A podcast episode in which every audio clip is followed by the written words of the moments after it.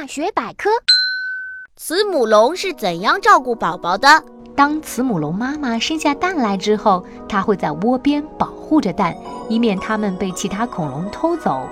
当小宝宝出世以后，他们的爸爸妈妈就会细心地照顾他们。